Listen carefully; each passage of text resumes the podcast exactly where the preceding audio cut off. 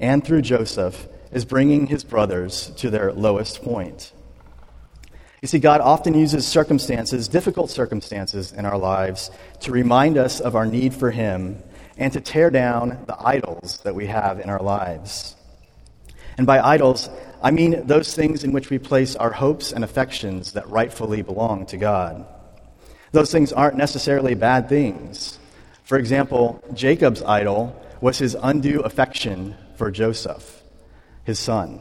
I mean, sons are good things, and affection for your son is certainly a good thing as well. But Jacob's affection for Joseph was undue. It was out of uh, accordance with the rest of his uh, sons. And also, as we remember, if we remember back to chapter 37, when he loses Joseph, he refuses to be comforted. Certainly, grief would have been an appropriate response to his loss of Joseph, but to re- refuse to be comforted is rebellion against God, ultimately. It's an assertion that he cannot be happy in the circumstances that God has allowed into his life. And we see that when he is stripped of Joseph, he does not relinquish that idol. He simply transfers that idolatrous affection from Joseph to his younger brother, Benjamin. And so we've already seen uh, Jacob come to his breaking point, to his point of crisis. That was a, a, few chapters back when he had to be willing to give up Benjamin to go back to Egypt to get Simeon, who uh, Joseph has kept um, as sort of a hostage. And so at that point, Jacob had to be willing to give up both Benjamin and Joseph in order to see good happen for the rest of his family. Now, the brothers' idols were different. They were most likely status and their own well being. I mean, we saw that the main thing that irritated Joseph's brothers back in chapter 37 was that Joseph appeared to have higher status than them, even though he was older than them. And so the idols that they need to confront in their life are, are accepting their position and putting Benjamin and Jacob's well being above their own in this situation where Joseph has put them. You see, as a good father, God will confront the idols that you and I have in our lives. I mean, one of the idols that has been a, one, in my life is finding identity and value in my career. And because I have a good father who will not allow me to continue in idolatry, uh, guess what he, God did? He, in fact, took that away from me for a period of time. Not to needlessly inflict suffering on me, but to reorient me towards the only one from whom my value and identity actually comes. And so, this is what God is doing to Jacob and to Joseph's brothers. God, in his providence, may restore some of those good things once we have been broken of our idolatrous fixation on them. But that's not a guarantee. We see that, for example, that Jacob receives both of, or all of his sons back, even Joseph, whom he thought was dead. On the other hand, Judah receives some of what he had had back. He's restored to a position of, uh, well, he becomes Jacob's heir, but he doesn't receive all of the status that he had before. And then by contrast, Reuben receives very little. He is disinherited by Jacob. However, this is God's providence. This is God knowing what each one of his children may have without it becoming an idolatrous fixation in their lives. So while Joseph's brothers have been, been brought to a point of crisis, Joseph does not leave his brothers in this crisis, but he immediately identifies with them rather than holding on to his position as ruler over all of Egypt. He says to them right away, Is my father alive? He's emphasizing his familial connection to them, their common father. And he says, Come near to me and do not be distressed or angry to assuage their fear of retribution, because after all, one might expect that Joseph would exact revenge on them for the grievous wrongs that they have done to him. But instead, Joseph reflects Christ as Jesus also identifies with us, especially in crisis.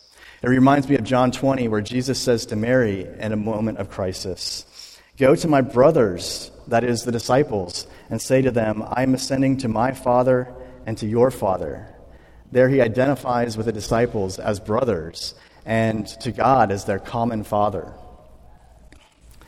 Also similar, Joseph reveals himself unexpectedly as a Savior, as Jesus also does. See, Joseph's brothers don't realize the depth of the crisis in which they found themselves until it is upon them. And likewise, they don't realize the depth of the salvation that they need because they don't realize the depth of the crisis until they've walked into it. And Joseph must reveal himself to them because they don't, do not recognize him, just as we do not recognize Jesus as Savior.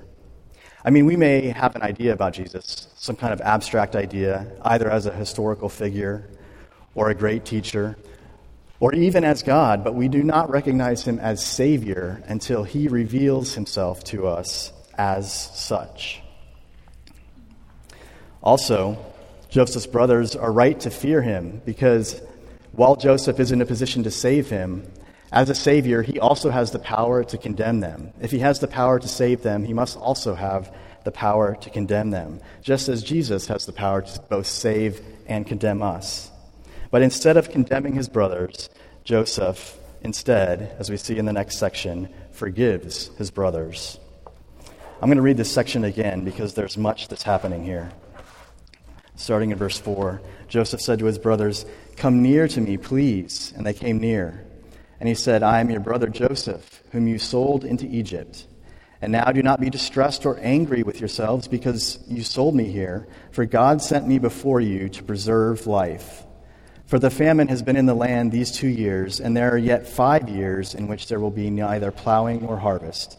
And God sent me before you to preserve for you a remnant on earth, and to keep alive for you many survivors. So it was not you who sent me here, but God. He has made me a father to Pharaoh, and lord of all his house, and ruler over the land of Egypt. Hurry and go up to my father and say to him, Thus says your son Joseph, God has made me Lord of all Egypt. Come down to me and do not tarry. You shall dwell in the land of Goshen, and you shall be near me, you and your children and your children's children, and your flocks and your herds, and all that you have. There I will provide for you, for there are yet five years of famine to come, so that you and your household and all that you have do not come to poverty. And now your eyes see, and the eyes of my brother Benjamin see, that it is my mouth that speaks to you. You must tell my father of all my honor in Egypt and of all that you have seen. Hurry and bring my father down here. Then he fell upon his brother Benjamin's neck and wept. And Benjamin wept upon his neck. And he kissed all his brothers and wept with them. After that, all his brothers talked with him.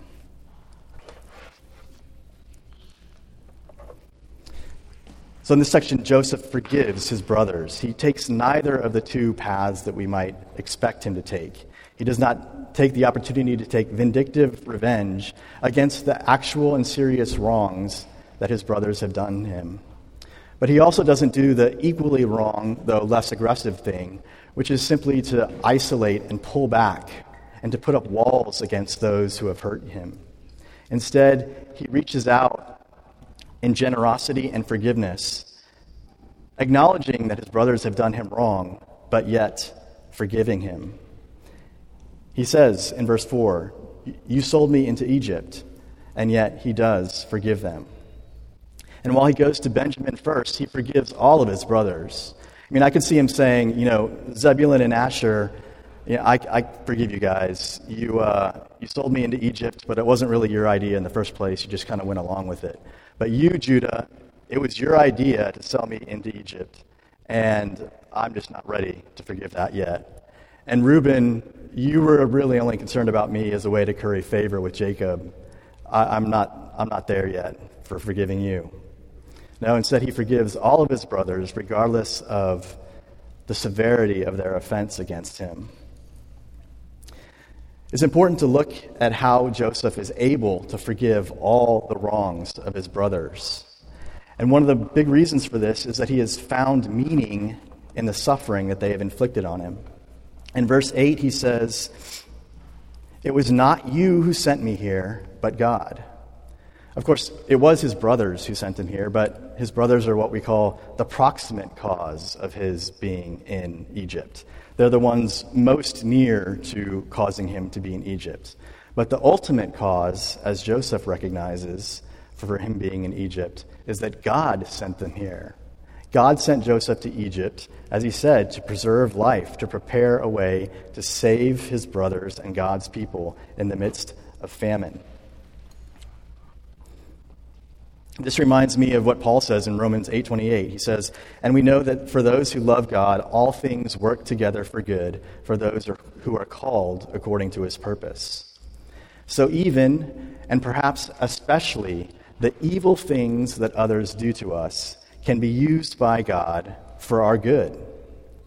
And the knowledge that God is working for us should set us free from the evil that others do to us and it should give us the power to forgive them as well. Now, we may not be able to see the good ends that God is working through those evil actions as quickly as Joseph did. It may transpire throughout the course of our lifetime. But even for Joseph, this was a 22 year arc. And I imagine that even at 21 years and 11 months, he was still probably not sure what the, God's purpose in these evil actions was. But nevertheless, he persisted. So Joseph forgives his brothers, but he also reconciles with his brothers.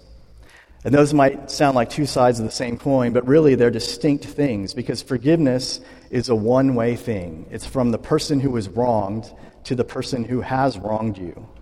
And it's probably easier to forgive people who have wronged you when they acknowledge that they have done you wrong and you know perhaps apologize and repent for it. But whether or not they do that, we are called to forgive people. But what Joseph is doing goes beyond that, and they're becoming reconciled. Their, their relationships are being restored. And Joseph, like Jesus, is the one who initiates the reconciliation. He reaches out to his brothers and offers them a restored relationship with him. Now, all of us on this side of Christ's return have never experienced any kind of relationships that are not marred by sin because all of us are sinful. But I think that relationships that have experienced suffering and wrong but have been reconciled are sweeter than those relationships that have never experienced such a thing. And in fact, I think that if you have any kind of deep relationship, like among siblings, or between parent and child, or husband and wife, that it's inevitable that you will experience those kinds of hurts from someone else. But to have been in such a relationship and to have wronged someone, but instead of seeing them come at you with anger and retribution, or instead of seeing them move away from you towards isolation, but seeing them come towards you with forgiveness, that's a powerful thing. That's a picture of the outworking of the gospel. Or to be in that relationship and to have been wronged, and instead of withdrawing or in sort of, instead of lashing out, to move towards the other person with forgiveness. You know, there's um, kind of an idea out there that if you uh, break a bone and it heals back cleanly, the, the healed bone is stronger than it was before the break. I don't think that's medically accurate, but it's a great analogy, so I'm going to use it anyway. But uh, I think these rela- relationships like this are sweeter and stronger because having gone through that, that trial, that suffering, that being wronged, and then having to forgive and have, or having to be forgiven, there's a sanctifying and a maturing process that occurs there. And as having come through that, both parties in the relationship are now more sanctified and more mature. And now you have a relationship between two more sanctified and more mature people. So I think even though the medical analogy may not hold, these kinds of relationships become stronger through the redemptive power of the gospel. Also, this is not an option for us. The Bible commands us to be reconciled to others. If we wish to be reconciled to God, we must be reconciled to others. In Matthew 5, Jesus says, So if you are offering your gift at the altar, that is, if you're engaged in your relationship with God, and there remember that your brother has something against you, leave your gift there before the altar and go. First, be reconciled to your brother, and then come and offer your gift. So Joseph here is reaching out towards his brothers and reconciliation. And we see in this chapter that there were many tears shed between Joseph and Benjamin, but I'm sure that there were many more tears shed in the days and weeks following among his brothers and among his father as they acknowledged past wrongs, as their lies came to the surface, and as they had to forgive one another and reconcile. So Joseph does not just forgive his brothers, he does not just reconcile with them, but Joseph also saves them. See, they came to Egypt looking for sacks of grain, and of course, Joseph gives them sacks of grain. But Joseph also saves them from much more than they even sought deliverance from. You see, they had been suffering from alienation from their many years of scheming and wrongs and ills, alienation from each other, from Joseph, from their father, and from God. They'd also been suffering from the guilt of their many sins over the years. They were not in a position to become the leaders of the 12 tribes of Israel. But by confronting their sin and offering forgiveness, Joseph is offering them salvation, or God is offering through Joseph's actions, salvation for their past wrongs. Also, Joseph's brothers, like everyone else that he has encountered in Egypt, are blessed by their association with him. We see that Potiphar was blessed as Joseph oversaw his business affairs. The jailer of the jail that he was in was blessed. And of course, Pharaoh and all of Egypt was blessed as Joseph wisely administered the uh, seven years of plenty as the famine came. And so Joseph's brothers here too are blessed as they come into contact with Joseph in Egypt. Even Pharaoh offers them or follows up on Joseph's offer by saying, This is not even an invitation, this is a command. You must come to Egypt, and I will give you the best of the land. Which is especially surprising because these are foreigners, and the Egyptians of the time were not very fond of foreigners, and especially not of uh, shepherds. The Egyptians were big into farming, but not so much into shepherding. So for Pharaoh to say to his brothers, Come, bring all your livestock, and I'll give you the best land in Egypt, is a stunning uh, turn of events for them. So, as I said at the beginning, this, the Joseph story is a microcosm of God's redemptive plan. When we think of a story like that, we think of you know, an innocent party, or when we think of a story in which justice is done and and the ending is right, we think of an innocent party that's wronged or that's been oppressed. And then as the story progresses, that innocent party uh, receives recompense for what's been hap- happened to them, and the oppression is lifted. And of course, the parties who impose that get what they deserve. But that is not what happens in this story. In fact, we see at the end of the chapter that instead of getting what they deserve, Joseph's brothers are showered with gifts by Joseph. And lest we forget, if we're going to identify with any characters in this story, if we're going to place ourselves in this story, we're not Joseph in this story. We're Joseph's brothers in this story. So Joseph showers gifts on his brothers, and interestingly enough, the gifts that he showers on them mirror the wrongs that they have done to him. It's almost as if Joseph is saying, Whatever wrongs that you did to me, and they were great, I'm going to do even greater good for you. So both Jesus and Joseph were stripped of their garments when they were unjustly taken. But Jesus says to us, just as Joseph said to his brothers, Here, you strip me of my garments, but I give you a whole wardrobe. Both Jesus and Joseph were betrayed for a few pieces of silver, but Jesus says to us, just as Joseph said to his brother, Here, I give you many times that silver back. And just and Jesus and Joseph were both spurned by those who should have loved them and were sent away to a terrible place. But Jesus says to us, just like Joseph said to his brothers, Come, I want you to be near to me. I want you to dwell with me in the best of the land. This is the offer that Jesus makes to us. Will you accept it? Father, I thank you that throughout Scripture you make clear your redemptive plan and your offer of salvation to us, especially as is dramatically illustrated in the story of Joseph and his family. I ask that you would help us to accept by faith the offer that you make to us, so that we may come and dwell with you in the best of the land forever. Amen.